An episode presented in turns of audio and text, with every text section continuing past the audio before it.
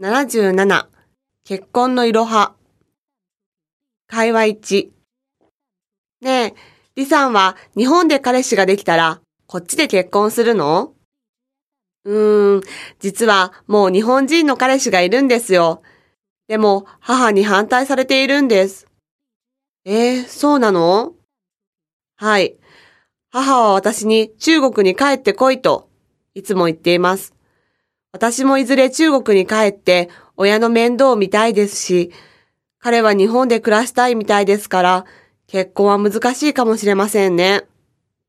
そうか。文化が違うのも大変そうだよね。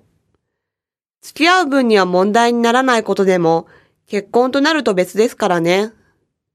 それでもいずれ、やはり結婚したいと思ったら、話し合って、なんとか解決したいと思います。そうだね。会話に、王さんは結婚しても仕事を続けるつもりですか？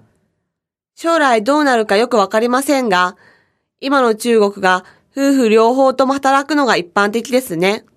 そうですね。でも、私自身はできればずっと仕事をしたいと思っています。毎日家事だけするのはちょっと嫌ですね。日本ではつい最近まで女性は結婚したらほとんど仕事を辞めて専業主婦になっていました。仕事と家庭を両立するのはなかなか難しいからです。今はだいたい子供が生まれるまでは仕事を続けます。日本のことを聞いたことがありますが、日本の男性はあまり家事をしないようですね。そうです。でも、こうした状況も次第に変わっています。